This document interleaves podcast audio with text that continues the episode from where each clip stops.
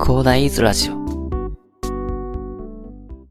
い、こんにちは、広大です。この番組ではですね、大企業でついていけずにですね、転落してしまったサラリーマンの私がですね、死に物狂いで仕事以外の時間に活動して学んだ知識からですね、皆さんが知らずに損をしないように人生で役立つ情報を随時発信しております。さてですね、今回がちょっと前編になるんですけども、大企業から転落した私の転職体験談ということについてお話ししていきたいなと思います。まずはじめにですね、あの、追い詰められたからといって、よく考えずに転職してしまうと、まあ、より辛くなってしまうこともあるので、注意が必要なんですよね。仕事していると、まあ、辛いことってよくありますよね。私なんか辛すぎて、なんか前に会社、その周りをぐるぐるぐるぐるあの散歩してたんですよ。もう徘徊してましたよね。あの、なんかもうややばいやつみたいなんですけど、まあ、最後ら辺ね、転職前の最後ら辺とかなんかもうそんな感じでやばいやつになってたんですけど、そんんな感じでちょっと辛くてですね、で、実際ですね、まあ、その後、私は転職を経験してですね、一度転職活動した時にですね、一度より辛い環境に転職してしまいそうになったんですよね。そこで私は踏みとどまってですね、現在のその自分の事業にもあの集中できて、まあ、かつ楽しく仕事ができる環境に転職できているんですけども、その経験をね、今回はね、前編ということでお話ししていきたいなと思います。まあ、転職が大丈夫できます、できるんですけど、あの、周りに惑わされずにね、客観的に見るということをあの忘れないことが重要なんですよね。まあ、ちょっとそこら辺がね、なんかなかなか発信されてる方っていうのもいなかったと思うので、私の経験談がね、その同じようにね、悩む20代の方の参考になればいいなと思いまして、あの、今回撮らせていただきました。で転職成功といえばあの大企業というふうに考えがちだと思うんですけど、まあ私もそうだったんですけど、まただね、実際大企業だからといって、一概に成功だよみたいなことを言えないんですよね。まあ私があの大企業から中小企業に転職してますんで、まあ、なんでかっていう話なんですけど、大企業でもパワハラとか激務がなくなるわけではないんですよね。大企業、中小企業って別に規模で言ってるだけで、結局同じ企業体なんでね、あっちに行けば、なんだろう、パワハラとかがなくなるんじゃないかみたいなことをなんかなんか思いがちなんですけど、ちゃんとあの大企業にもパワハラありますんで、壊ずにいただければと思います。まあ、実際ね、私もね、大企業に就職して、もう順風満帆の人生になると確信してたんですよね。ただね、私が入った会社なんですけど、会社に着くとですね、毎朝怒鳴り声から始まるんですね。あ、なんか、なんか今日もまた怒られてんなーってね。で、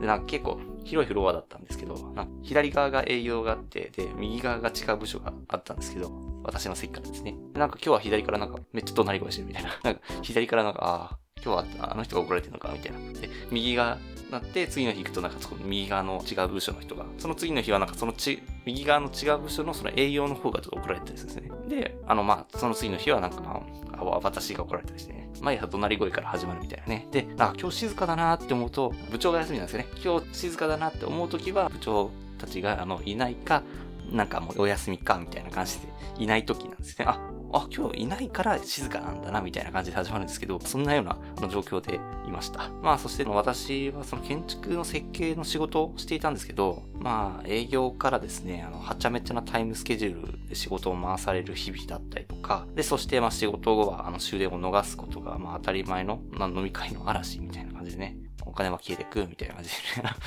ああ、つって、せっかく頑張って働いたのに、みたいな感じになったんですけど。で、まあ、なんかちょっとこれ、台本書いって思ったんですけど、まあ、よくこれで私、なんか生きてたなって思いましたね。ちょっと、すごい会社いたなと思うんですけど、ね、まあ、こういうのがね、日常茶飯事な、その会社だったんですけど、まあ、世間的にはね、ホワイトカラーなんですよ。すごい大企業で、もうちゃんと教育もやってます、みたいな。でも職場、もう、なんですよね。残業は8時までだから、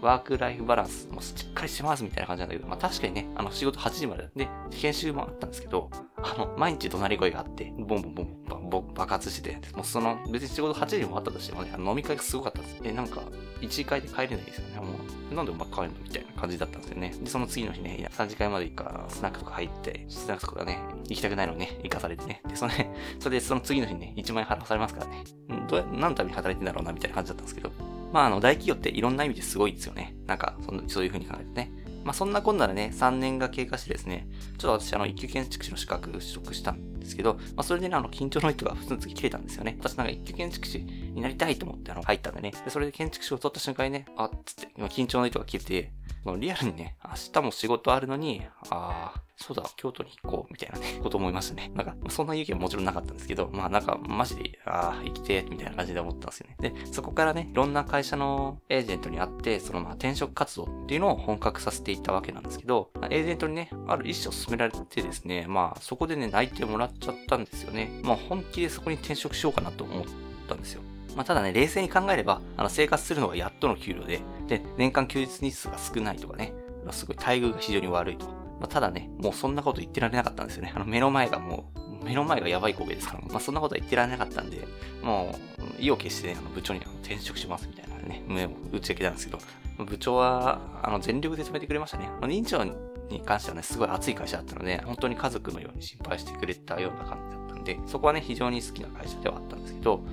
まあ、ただね、ちょっとまあ、人情ではなんとかならない部分が、ね、多かったんでね、人情ばかりに取られてはいけないですよ。人人情ばかりに取られているともうちょっとやばい時もありますからね、そこはちょっとあの冷静に判断していただいた方がいいっていうのが、まあ、あの補足でね、ちょっとお話しさせていただきます。で、その時に部長に言われたのが、その3年間一緒にいる俺らより、その、ポットでのよくわからんエージェントを信じるのかっていうふうに言われたんですよね。確かに、あ、空のでも出ないみたいな感じだったんですけど。まあそこでね、一度ちょっと冷静に考え直して、先ほどのデメリットと冷静に向き合ってみたらね、ちょっといや、まあさすがにやべえかと思って、一旦転職を踏みとどまったんですよね。で、まあ正直あのまま転職してたらと思うと、すごい震えますよね。あちょっと危なかったなと思うんですけど。そんな変なところに自分は転職しないよって思う方もいると思うんですけど、その正しい思考とか、あの判断力を奪うのが、その結局だったりとか、あのパワハラとかの問題が蔓延している職場なんですよね。結局ね、一社しか知らないと、ほとんどの方っていうのは、そのめちゃくちゃ視野が狭い。結局、なんか、なんかもうこ、これが、これが俺の現実だ、みたいな感じで、これもね、すごいですあの、サランラップの筒あるじゃないですか。あのサラサラサランラップの筒をこうやって、なんかこうやって、こうやって見てるみたいな。目、目、目に当てて、すごい狭い。すごい狭い視野でね。あの、サランラップじゃなくてもいいや。あの、トライトイレットペーパーも死んでもいいや。えっ、と、そんな感じで見てるんです。で、まあ、めちゃくちゃ視野が狭いので、その自分がどれだけ異常な環境にいるかっていうのも判断できないんですよね。ま、一般的な世界がわからないから、隣のその芝生、客観的に見てもやばいような、その芝生がすごい青く見えちゃうんですよね。明らかやばいだろみたいなね。芝生があるように見えて、なんか底なし沼かみたいな感じでね。も、やべやべえよみたいな感じになってるんですけど、まあ、そこもちょっとすごいもう芝生だけしか見えないみたいな。もう芝生芝生じゃないのに芝生に見えるみたいな。まあ、そういう風な形で正常な判断ができないというところもあるんですね。と私が今いる会社は別に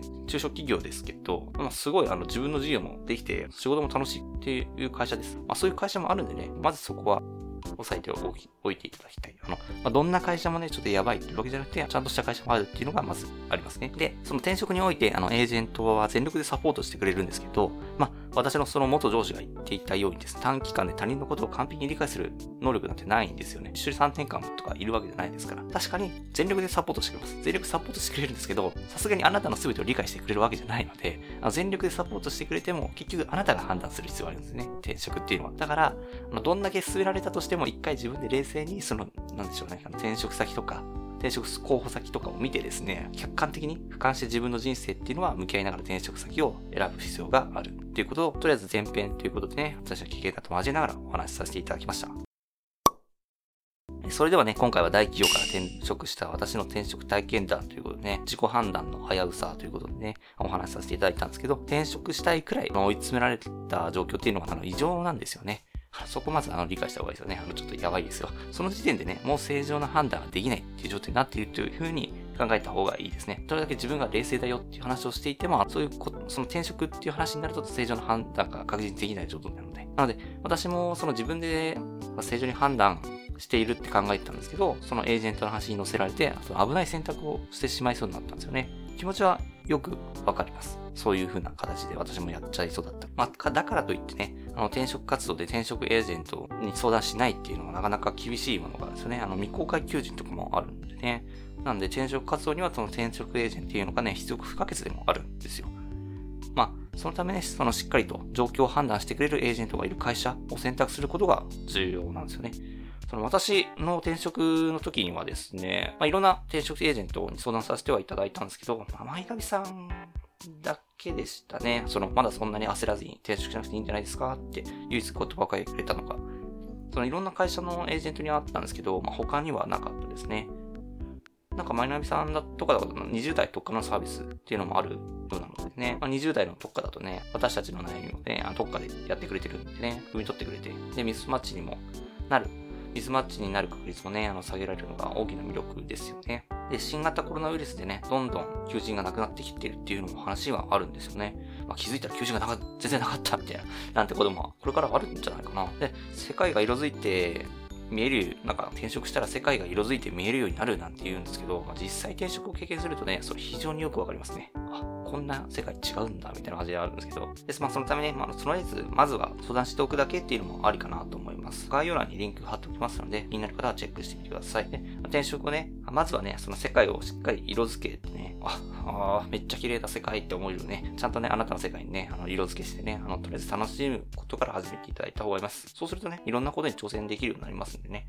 まあ、きっとね、充実した世界が待ってますのでね、まあ、転職っていうのも一つの選択肢としていいんじゃないかなと思います。ただね、ちゃんと自分の目でね、客観的、目というか、俯瞰してね、客観的に見て、転職エージェントに勧められたとしても、あの、周りから何を言われたとしても、そこがちゃんといいのかっていうのは自分で判断しないとダメっていうのは、あの、最後に区切させていただこうかなと思います。で、明日はね、私の生活がその転職によってね、どんな風に変わったかっていうのもお話ししたいなと思います。なんか転職したことないから、結局どんな風に変わるかわかんないよ、みたいな感じで、思う方もいるかなと思いますので、もうちょっとすでに結構時間がなくなっちゃってるんですけど、まあ、そそういう話はちょっと、ちょっと今回はね、ちょっと前編ということで、ね、ちょっとここまでにさせていただきますね。転職までがどうだったかということで。えー、最後にお知らせです。えー、この番組ではですね、皆さんが困っている悩みとか、話してほしい内容